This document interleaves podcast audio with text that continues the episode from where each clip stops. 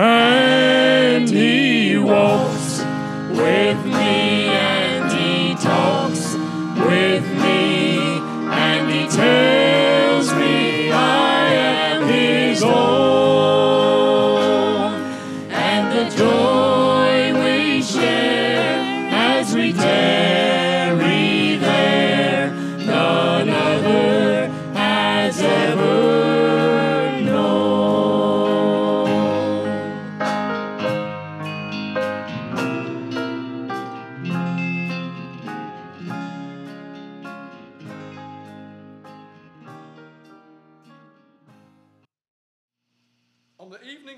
Day of the week, when the disciples were get together with the doors locked for fear of the Jews, Jesus came and stood among them and said, "Peace be with you."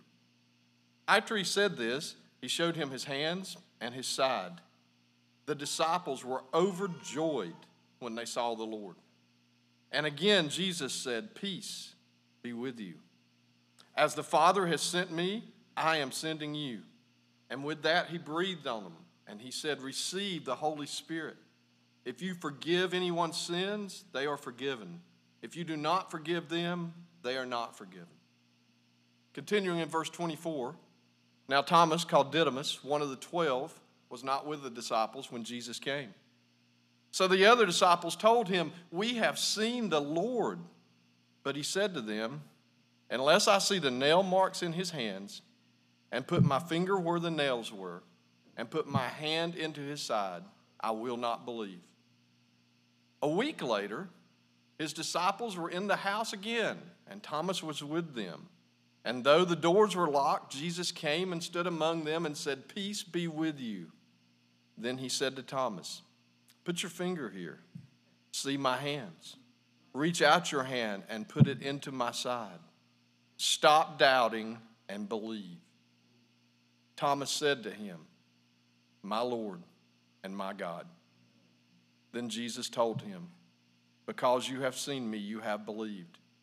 Blessed are those who have not seen and yet have believed." Jesus did many other miraculous signs in the presence of his disciples, which are not recorded in this book. But, if the, but these are written so that you may believe that Jesus is the Christ, the Son of God, and that by believing you may have life in his name. Let's pray. Lord, this is a, this is a big bite of Scripture, Lord, and, uh, and, and there is some powerful stuff that we need to hear, Lord, and I am not worthy to bring that stuff. But, Lord, uh, we have prayed, and I have read, and we have studied, and, and I just want you to speak, Lord, even if, even if what's on the pages in front of me, even if you ignore it and speak, Lord, I want you to speak to your children about your word so that they can be ready uh, for the coming days in the world, Lord. We don't know how long we have, but we know that we have a mission. We have a commission. We have things that we are supposed to do. And just as these disciples that night were learning from you, Lord, we want to learn from you and your word, which is you. Lord, just so powerful. Please, Lord, please remove me from in front of these people and speak through your word. I ask this humbly in the name of your Son, Jesus Christ. Amen. Thank you. Thank you. Jumped right into Scripture. We're going to start right into some of the points this morning. Uh, point one. Hey, look at there. Man, didn't mean to do that, but good job up there. Uh, point one, the worst day ever. The worst day ever. What's the worst day you ever remember? What's the worst event you ever remember? What's the worst time period, something you've gone through? You know, we're, we're living in the flesh. It's hard here on earth. It's not made for us. Some of you, some of you I know have been through things that I could never imagine. I mean, I, I think most of us have been touched with the loss of a loved one, and we remember that day. Uh, we'll never forget it. Uh, many of you um, have had the doctor say some really bad things. Um, many of you, or not many of you, but some of you, I'm sure, have probably broken man's laws, suffered consequences. I'm probably in the presence of people who have battled addictions. I'm probably in the presence of people who have lost jobs, who have lost everything. And today we're going to begin by looking at ten men who were in the midst of probably the worst three days anybody could ever have.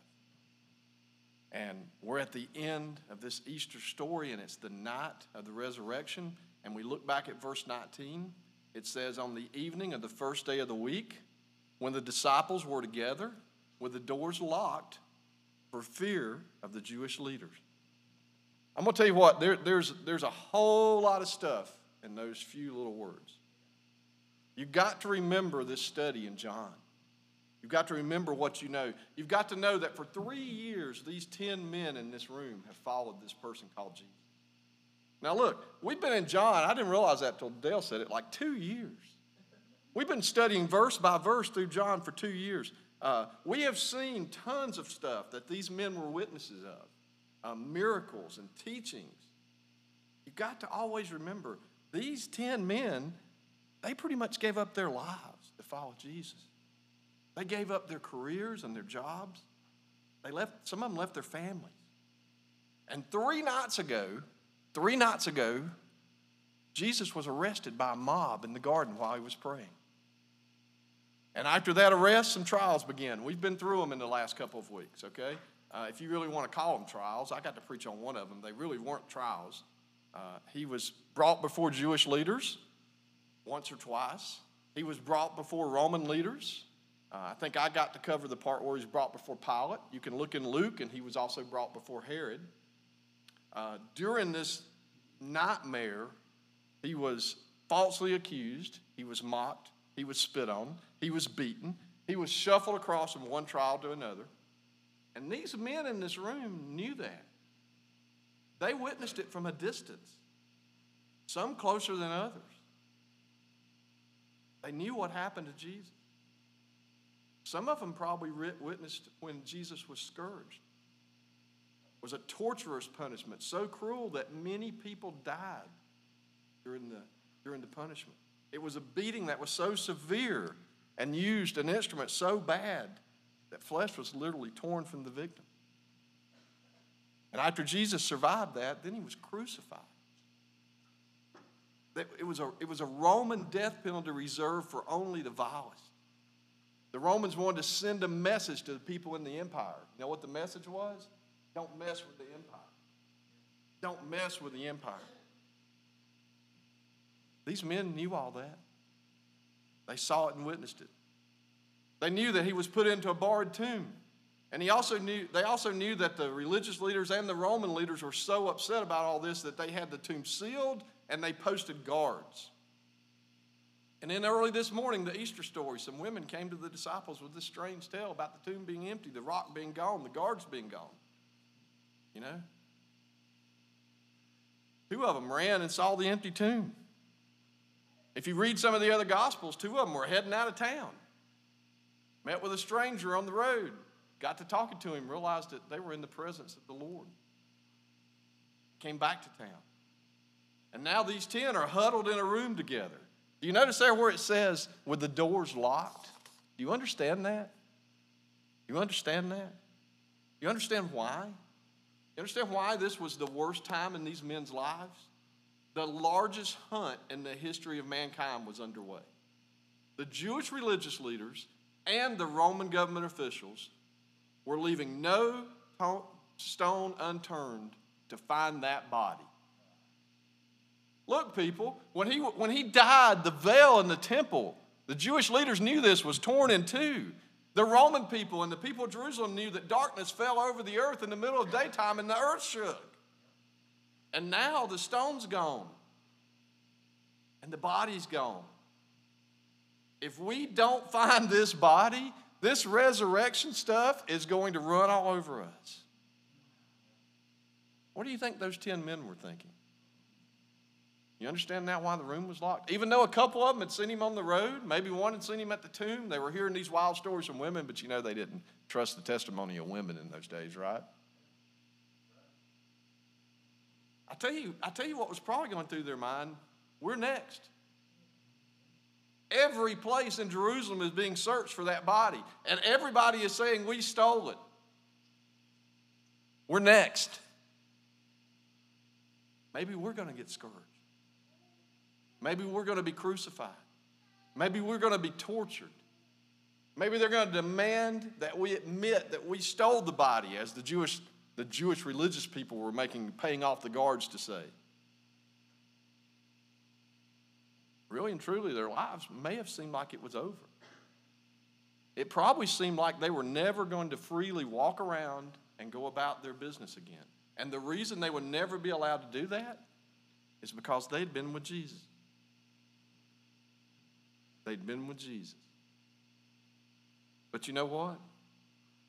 The key to getting out of this evening where they're together with doors locked in fear and terror, the key to that was they'd been with Jesus. They'd been with Jesus. Jesus brings a lot of things, but the thing they needed most was Jesus brings peace. Look at these verses. Look at these verses. It says that in the midst of this terror, in the midst of this being locked in the room, in the midst of not knowing what's going to happen, the Bible tells us that Jesus came and he stood among them. And he said, "Peace be with you." And after this, he showed them his hands and his side. And it says in the Bible that the, that the disciples were overjoyed. Boy, do you think that's an understatement? Overjoyed when they saw the Lord. And again, Jesus said, "Peace be with you. As the Father has sent me, I am sending you." And with that, he breathed on them, and he said, "Receive the Holy Spirit. If you forgive anyone's sins, their sins are forgiven. If you do not forgive them, they are not forgiven." Probably the worst three days ever in the lives of these ten men, who had no idea what they were supposed to do, terrified and confused with absolutely no answers about what was going to happen to their lives. And then guess what, people? The answer appeared in their midst. Just appeared. "Peace be with you," or "peace to you." That was a standard Jewish greeting. Do you notice that in the Scripture, it was pointed out to me when I was doing a lot of reading, you notice in the Scripture that, that he said it twice? Remember, remember that night in the upper room way back in chapter fourteen when he told them, "Peace I leave you, my peace I give you, not as the world does. Let not your hearts be troubled." And now all of a sudden in the midst of this terror, he's standing amongst them with "Peace be with you." J. Vernon McGee, I was reading his commentary, he pointed out, he said, have you ever noticed, and, and, and he's right, I looked through some other parts of the Bible, have you ever noticed that when the supernatural touches the natural, it's always one of two messages, and it's always a calming message. It's either peace or fear not, because we're not really prepared for the supernatural to be in our midst. I mean, you go from terror, locked in a room thinking your life is over, that's God standing in front. I mean, what's your reaction? It's easy to understand the peace.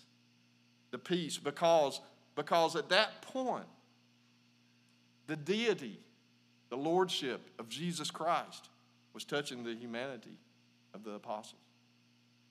It was a terrified bunch of guys hiding in a room who suddenly found themselves in the presence of the Lord Jesus Christ. And he was different now. He was different now. He wasn't subject to, to material laws of the universe. He appeared in a locked room.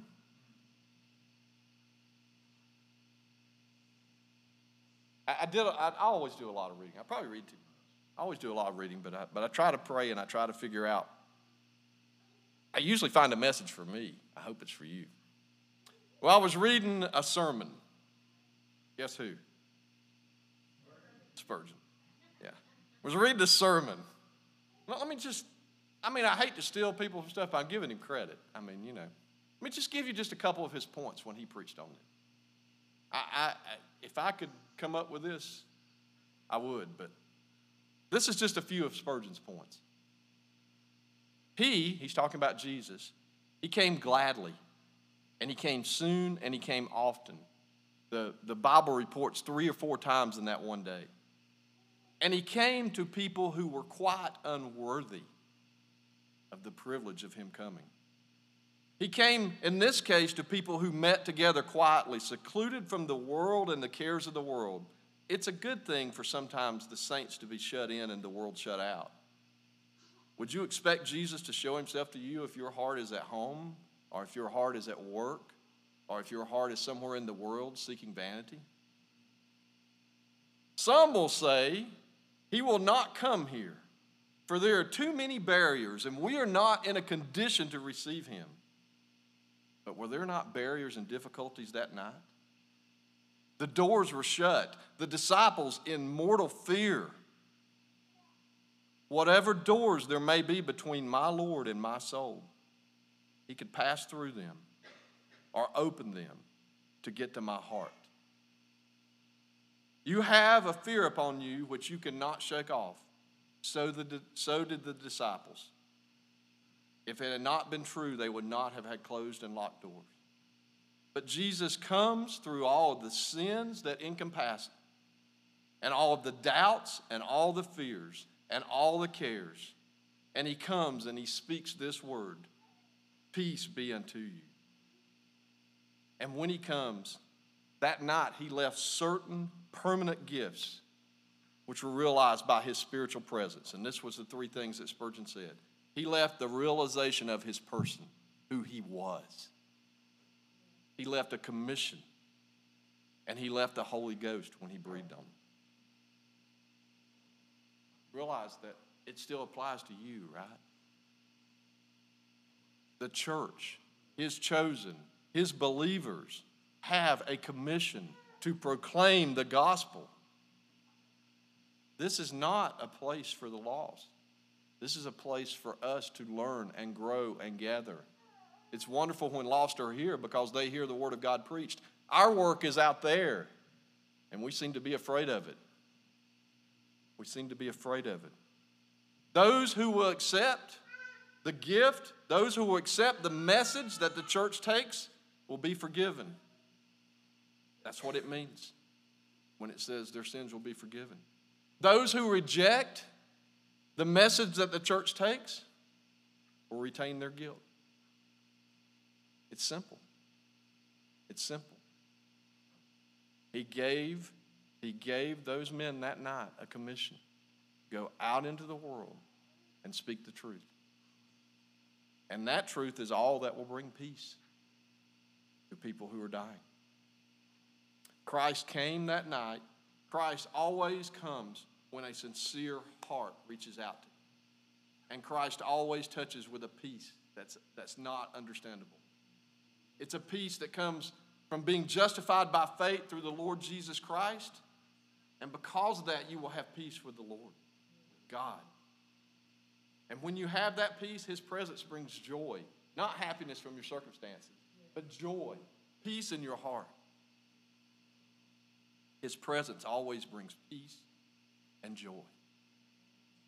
And that's what he did to those men that night. All right. My third point, I admit, is kind of a rabbit trail. But it's there, people. It's there. And, and we're always here. It was on the little card I held up together, to, to gather, to grow, to go. I think I got those out of order, didn't I? Gather with believers, why? Why? Well, well, look at what happened this night. Now, Thomas, also known as Didymus, one of the twelve, that means a twin, one of the twelve was not with the disciples when Jesus came. So the other disciples told him, we have seen the Lord. But he said, unless I see the nail marks in his hands and put my fingers where the nails were and put my hand into his side, I will not believe. All we really get is Thomas is not with him. And we get that Thomas is not only not with him, but when they tell him what happened, he's like, nope, nope, I ain't, no way. We all know where he was. We know they were all scared, terrified, confused, lost. We know, we've already talked about how this is probably the worst three days anybody could ever go through in their lives. But I think the ten that gathered probably knew nothing else to do other than gather together. Pray. Seek guidance. That's what we're called to do as believers. You know, this ain't this ain't for lost people. Lost people don't understand it. It's fo- this book is foolishness to those who have not accepted yet. But Thomas wasn't there that night, and we don't know why. I mean, we don't. And I'm not going to tell you some magical thing that I was told. I, I'm just going to just throw out some suggestions. Might have been sick. Might have been sick. It's possible that he was so terrified that he was running away from the city. I don't know. Maybe he'd had it with Peter. Maybe he'd had it with one of the other disciples. They didn't shake his hand. They didn't speak to him. Maybe he had a close relative who had a travel ball game. Maybe it was raining. Didn't really want to get out. There was a really, really big game out at the Coliseum. Or maybe he just thought, hey, I'll just sit by myself, study the Scripture. We don't know. We weren't told. We don't know. But, but we do know this from Scripture. Thomas missed meeting Jesus because he wasn't there. Now, they told him about it, but he missed meeting Jesus. I'm going to get off of this rabbit trail, but in your mind, no, nobody pointing any fingers, nobody saying anything, because I'm as guilty as any of you. I want to ask you something. What do you miss when we forsake the assembling together? We are supposed to gather together. And when you don't, you miss the chance of being with Jesus. You miss the chance of being with Jesus. All right, let's move off of Joy's little rabbit trail and look at verse twenty-six. And that's not a good title, people. It ought to be the God of unlimited chances. I called it the God of second chances. But let's see what happens. A week later, now listen.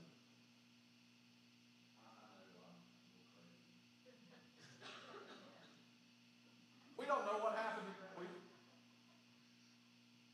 But can you imagine dealing with Thomas for the whole week? I don't believe it. I, y'all are, I ain't seen him. I, I mean, I'm sure that ain't the only time Thomas said that. Was the first time they met him on the street after that night. It's been a whole week of I don't believe it. I don't believe it. Boy, you talk about Thomas might have been mad at Peter. What do you think they were feeling about Thomas? But a week later, his disciples are in the house again, and Thomas is with them. And though the doors are locked, things are still not good, people. You understand that? This ain't this ain't uh, prosperity gospel. This ain't this ain't you follow Jesus and streets are paved with gold and everybody loves you. They're still in locked doors, people. Though the doors were locked, Jesus came and stood among them. And look what he said. Peace be with you. Now, just like the first time, supernatural and natural don't, don't, don't go together very well. Probably on your face, unknowing of what to do. But then look what Jesus does. Then he said to Thomas, I don't believe it. I don't believe it. I ain't going to believe it. I don't believe it. The Lord Jesus Christ looks at Thomas and he said, hey, put your finger here. Look at my hands. Reach out your hand and put it into my side. Stop doubting and believe. We don't know what went on that week. We can guess. But we can see from Scripture that a week later he appeared to them again, and it appears that this time is exclusively for the heart of Thomas. McGee pointed out, he said, you know, God will meet with an honest man of doubts. You know what that means? He'll meet with an honest man of doubts, but he won't meet with a dishonest person with doubts. You know what that means? That, that, that means he understands that we're human and we have our doubts. But if we reach out to him and we beg for him, that's different than a lot of intellectuals who go around saying, well, there's no God. You know, you know why they say there's no God? You know why they refuse to believe there's a God? Well, if you really look down deep inside of it, it's probably because They've got some sin in their life that they're not willing to lay down at the cross.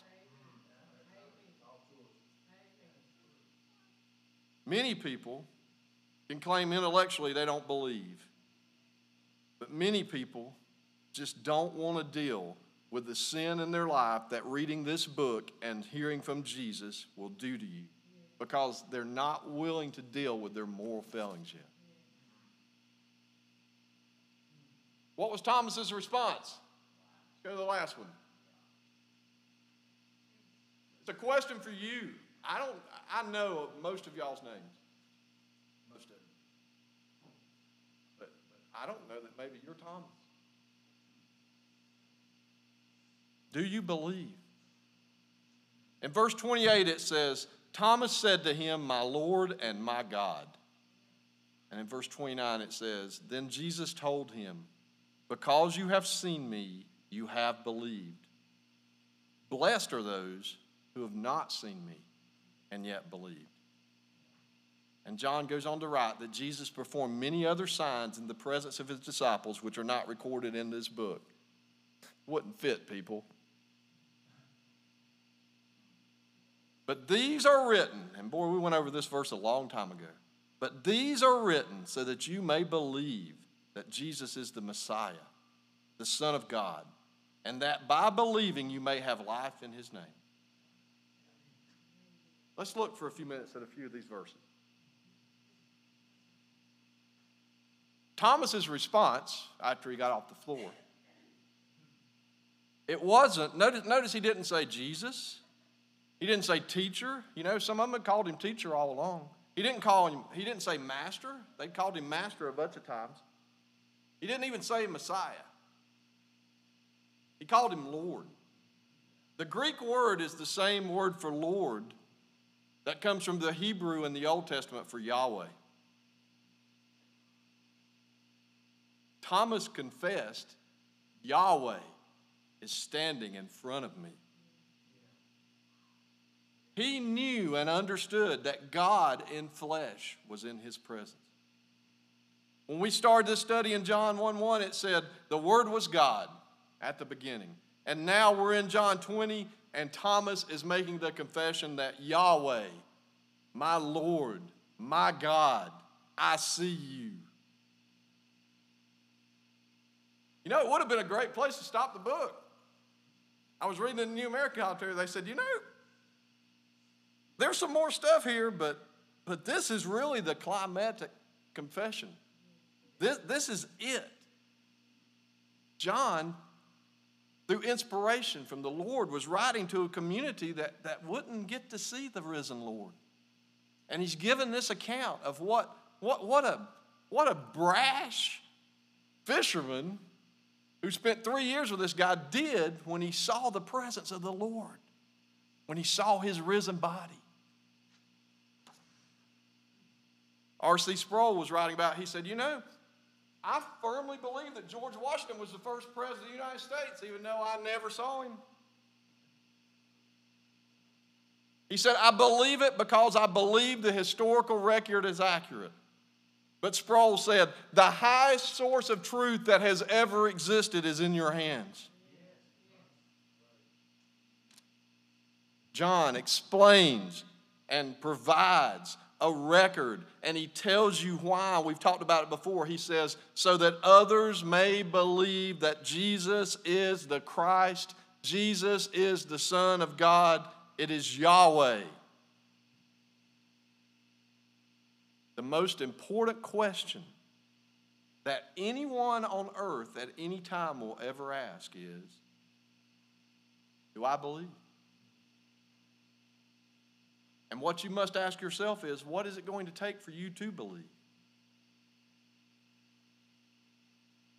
People who don't have Christ don't have life. So the question I put before you today is, do you have life? Do you have life? These are written that you may believe that Jesus is the Christ, the Son of God, and by believing you may have life in his name. Do you? Do you? Do you? I, I, I don't want to, I mean, I want to go do you, do you, do you. Do. I'm, I'm, I'm serious. This is it, people. This is your life, your eternal life. Do you? Have you ever been at a point? Oh, I thought I was, Steve just flashed in my mind as I was thinking about this point. Have you ever been at a point where you're on the floor and you say, my Lord, my God? Have you? You haven't. We don't know that there'll be a tomorrow. And without life, there is only death. So I ask you, do you believe? And if you do, I ask you, are you carrying out the commission? Got this. You have the Holy Spirit. You've been told what to do in a lost world. It's not bring the lost in here and let Dale save them. It's explain this to the lost. It's let the Holy Spirit speak to them. Let the Holy Spirit point out their sins. Let them understand that Jesus is the Christ. And then they come here with us to learn more, to grow together, to be ready for that mission. Do you believe? Have you confessed? Do you believe, and have you confessed? Pray with me.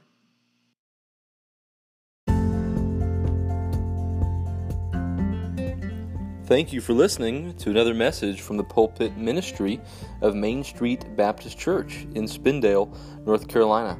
I hope that your soul has been edified as a result of hearing the Word of God preached, and that God will continue to be glorified in your life as you worship Jesus. If you have any questions about the message you heard today, feel free to uh, check us out online and send an email. You can find us at w w w dot main street spindale dot com, or you can call us directly at eight two eight, two eight six, two two nine one.